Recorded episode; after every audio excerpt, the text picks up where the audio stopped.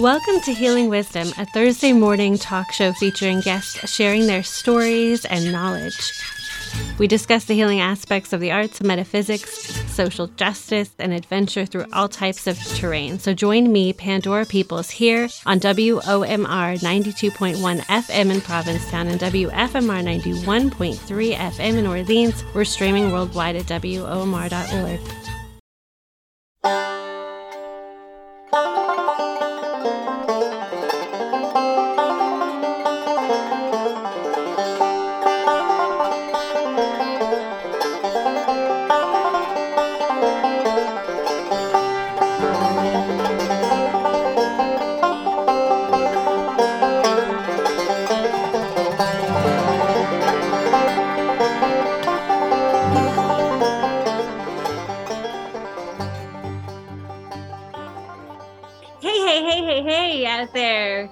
happy to have our guest, Grammy winning musician, Grammy winning producer, John McEuen. You may know him from his performances solo and with numerous amazing musicians. He's fantastic. You may know him from the Nitty Gritty Dirt Band. He toured with them for eh, a few decades. Years. 50 years. Yeah. 50 years. Thank you, John. Thank you for being with us today. Boy, that sounds weird to say 50 years. And actually realize that I I lived that from the age of 20 years old. It was a good time. It was a good thing.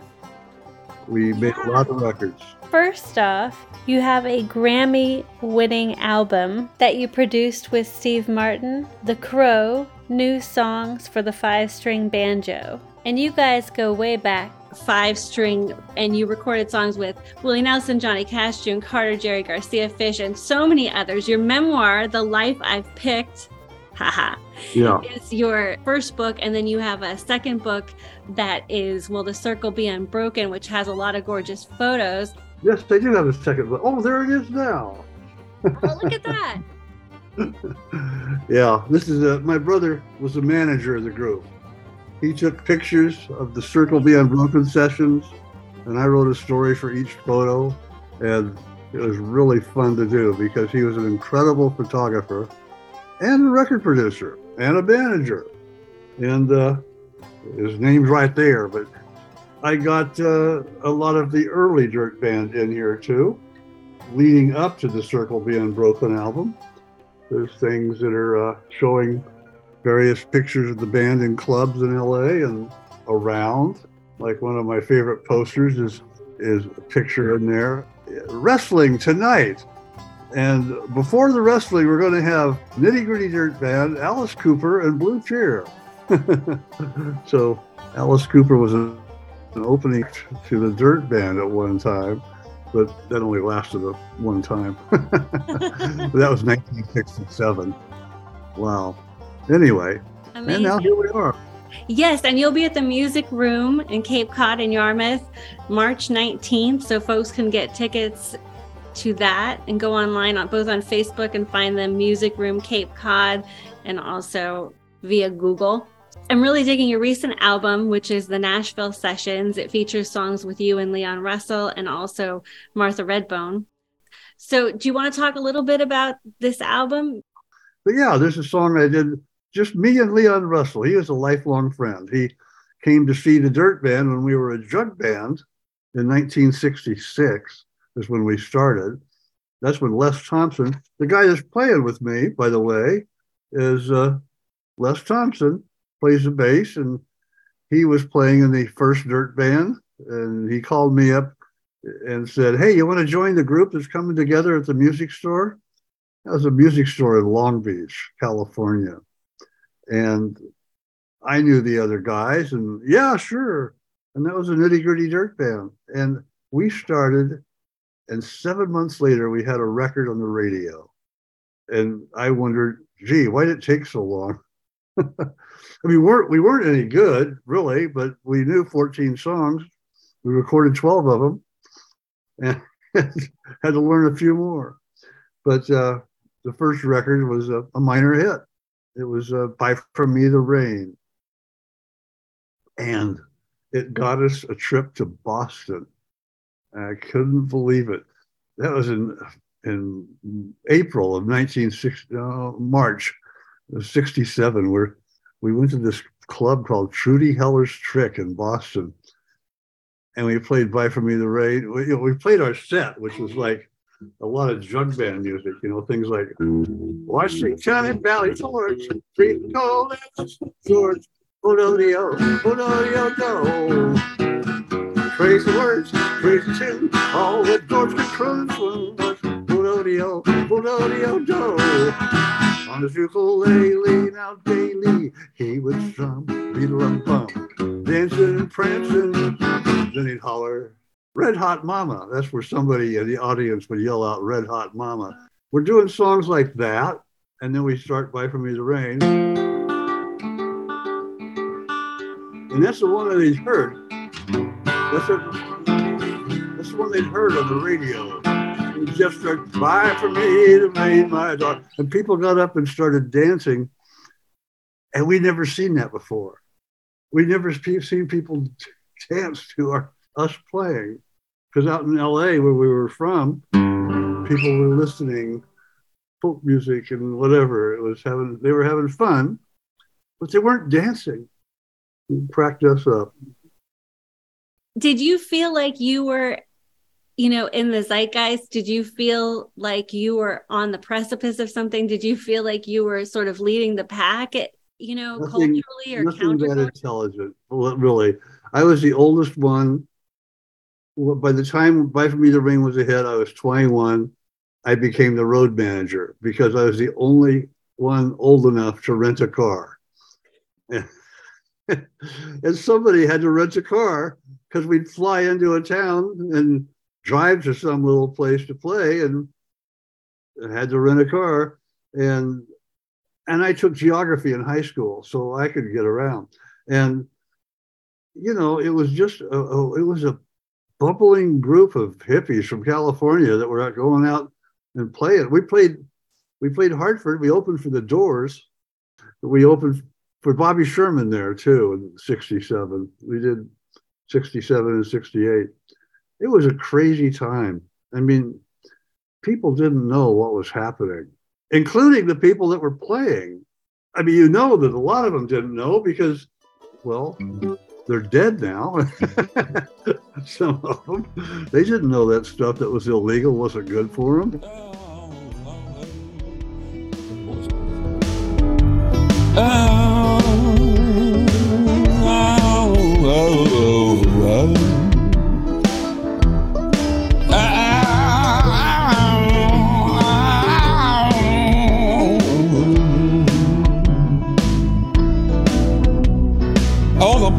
were dropping all over the world. People were dying, all the boys and girls. Things were going wrong in almost every way. I said, now how could these things be this way back in history? Or somebody killed the leader, they blew him right away. Didn't seem to like those, those words he'd say.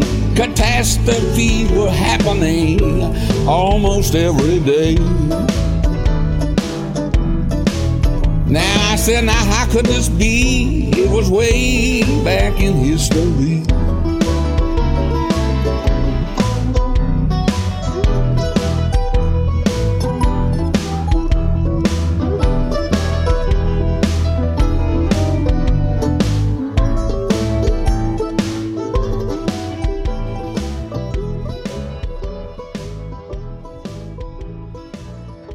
Playing good time music. We were playing some bluegrass. Uh, Les and I had been in a group before the Dirt Band for about a year, a bluegrass group, but it was a young bluegrass group. We were stumbling along.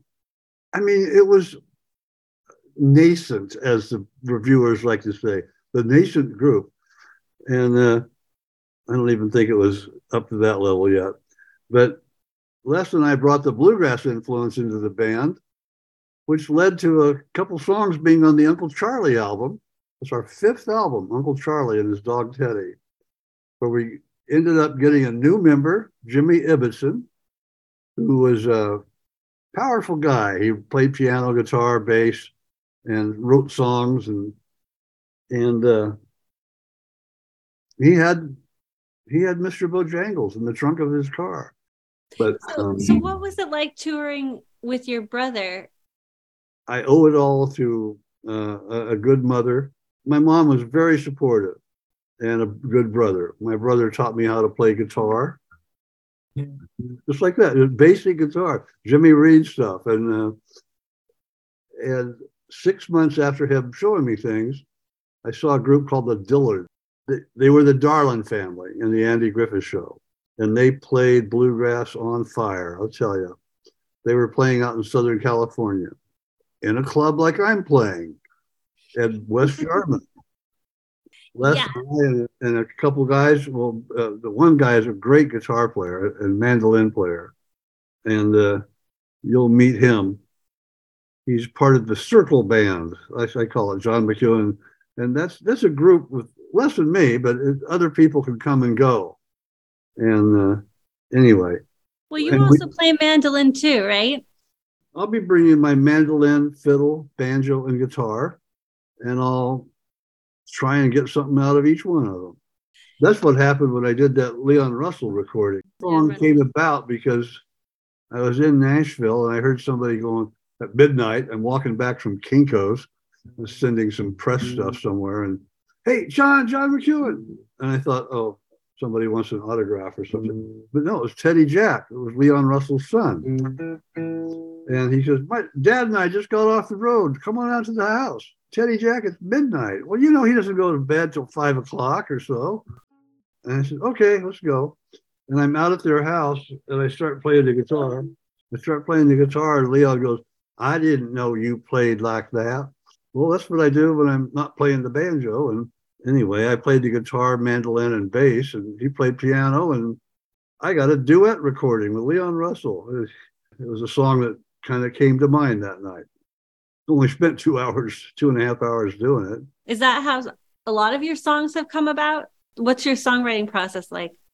It depends. One time I had a song that I needed. I needed one more song for an album. And I took a bunch of numbers and I scrambled them up and threw them on the table. And I went, picked them out. I went, okay, there's my chord chart. And I took the chord chart and I started playing along with it. And I recorded that the next day with the band that I had to make this album. And it's one of the most liked songs that I do on stage. You know, I appreciate what you were saying about your early childhood in your memoir, The Life I've Picked. oh, um, thank you. you know, you talk about as a child not feeling like you fit in, you know, and not being good for sports. And then until in high school, you got into ping pong, you got into badminton, and then you got into hopping the Disneyland fence. And then you had this discovery at Disneyland. Could you want to talk a little bit about that? Because then we can talk Well, about Dis- Disneyland was a great escape. It was everybody was in Anaheim, and I didn't have enough money to pay to get in every day, so I'd climb over the fence at 14, 15 years old, and I made it over uh, 13 times till I got caught.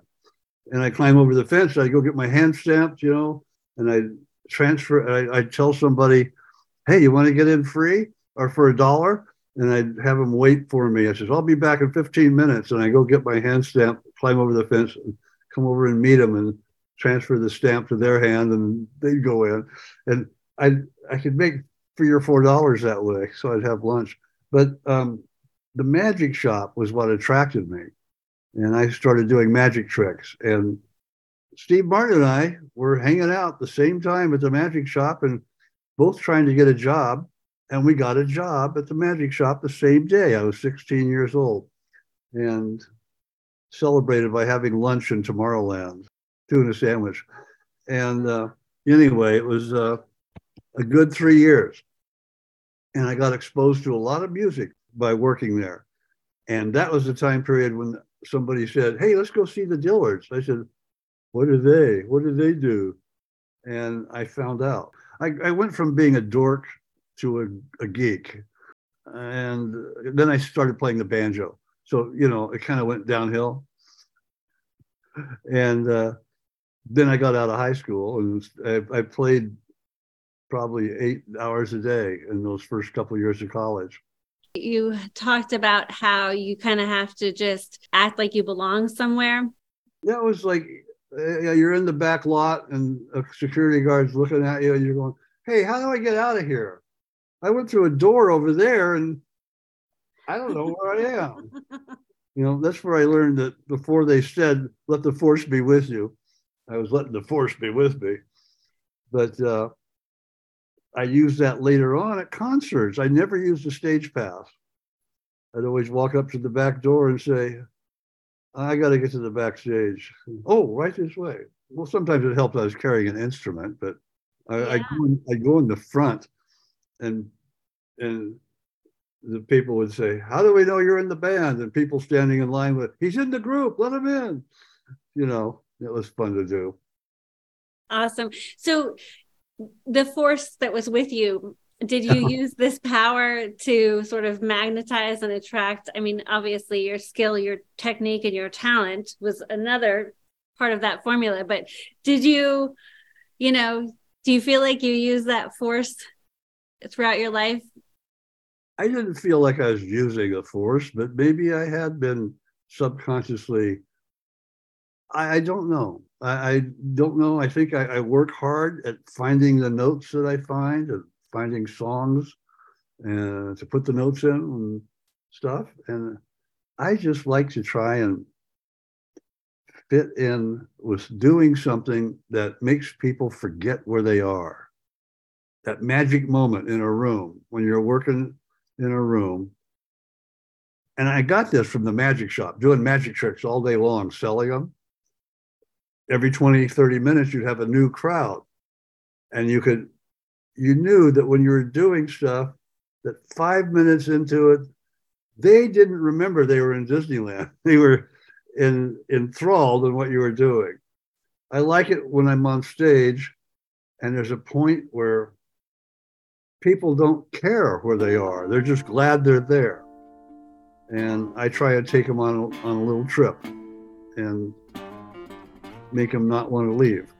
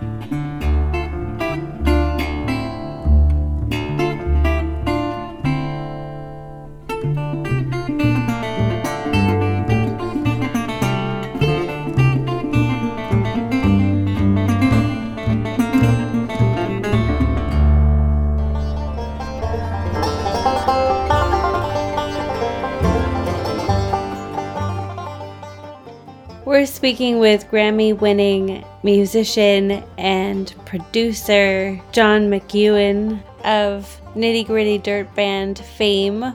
will be with his circle band at the Music Room in West Yarmouth, March 19th. So you can find tickets at musicroomcapecod.com. His latest book is Will the Circle Be Unbroken? and his memoir is entitled The Life I've Picked. In your book, you talked about having an inferiority complex. Was this part of your drive? Did you have a drive for perfection? I still work at it. I, I, am. I'm nowhere near perfect, but I would say a perfectionist is what I. I try and do it as good as I can. This is the only time I may play in West Yarmouth. I mm-hmm. want to be good Yeah. to where people will go see me somewhere else, Hartford and stuff. But I got to be good. I played up in Portland, Maine, and and you know all over. I played all the states, but I've never been to West Yarmouth, so I want to see what it's like. Besides, Cape Cod, my God, this is like going to Aspen for the first time. Curious about how the how the making of the Steve Martin album was. Well, I moved to New York City for five years, and mainly to get some new things done. I'd exhausted, or I, L.A. I was done with L.A. I lived in Colorado, Utah. I was back in L.A., and my wife wanted to move to New York, and I did too. And oh, maybe two years into living there, Steve calls me up my apart at my apartment and says, "Hey, are you busy?" I said, "Well, what's up?" He says, "Can you come over here?" He was living Upper West Side. I was Upper East Side. He had a bunch of songs on his computer he wanted to play for me, just a banjo that he'd recorded straight into his computer. And he'd play it through the song, play it through once, and end it. And I said, Those are really good. He had six tunes. And he talked about a couple others that he, I knew he'd written that I, I knew of. So he had eight tunes. And I said, Steve, you don't need to add a couple bluegrass, old bluegrass tunes. Write a couple more. And he did. And I told him I should produce his album. I, I I took his tracks, his five tracks, and I took them home and put them in my Pro Tools and overdubbed to them, and guitar and bass and and and uh, and well, mandolin and a couple of things, and arranged them. They didn't have any chords, you know. It just kind of a banjo can sound like it's just the same thing over and over. you put chords to it, it's totally different. Anyway, he called me up and said, "That's great! I didn't know my music could sound this good." And, and I said, "See, I should produce it." Because I knew there's some things that Steve Martin. I'd known him a long time. I knew he loved the Music Man. I loved Aaron Copland, Appalachian Spring. He liked Flatt and Scruggs, Old Bluegrass, a 1949 album, um, uh, the original sound. And um, and he works at Disneyland, and I did too. And I put all those things together and said, Steve, I understand you. And my brother had managed him for 20 years, and that was a hurdle to get over, kind of, you know, because we'd known each other a long time. But he got over it, and it was really neat. I got Earl Scruggs and Mary Black and Vince Gill and Dolly Parton to be part of the album, and that was fun.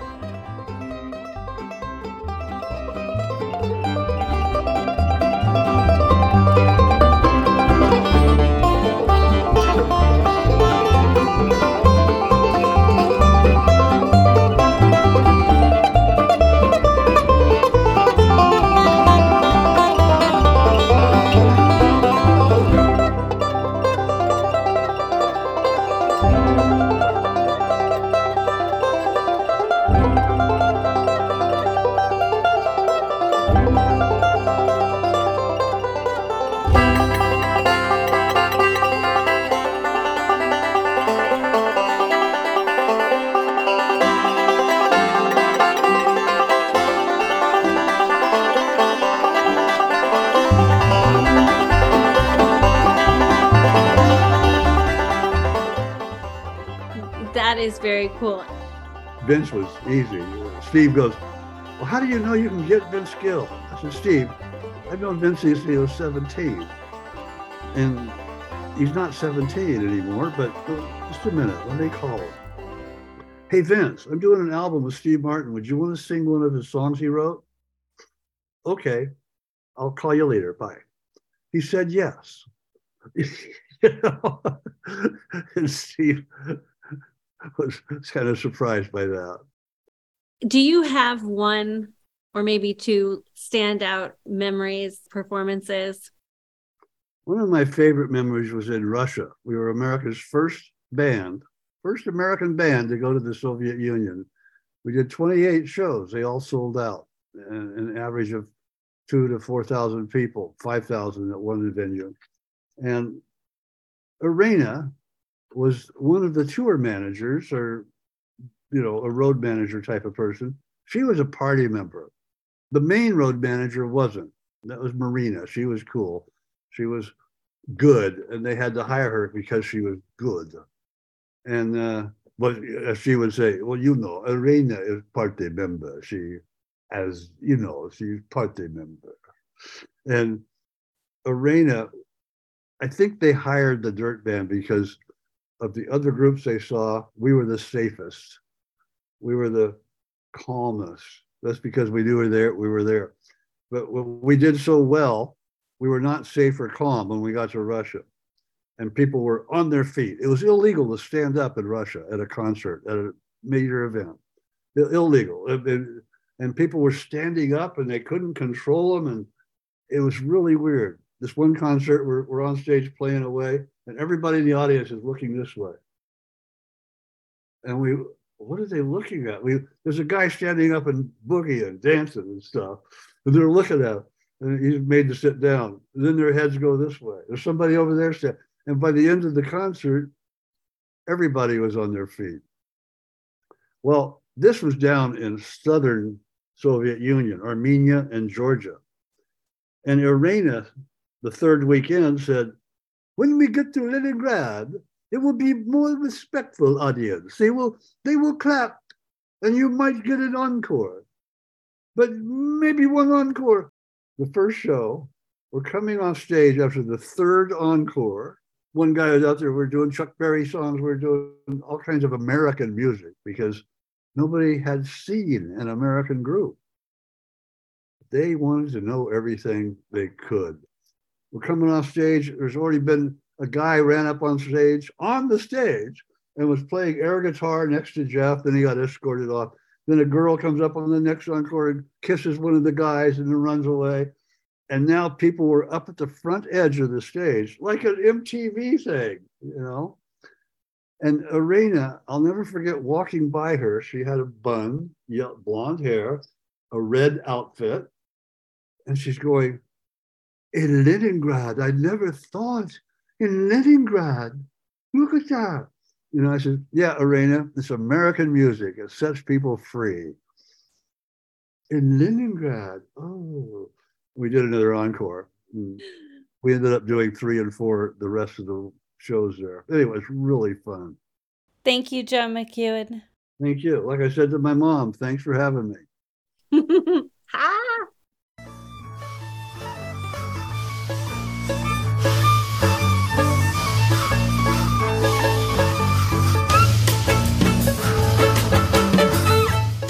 You've been listening to Healing Wisdom at Outermost Radio. All of our shows are podcasts at WOMR.org. Also, check out healingwisdomradioshow.com and contact me at Pandora at WOMR.org.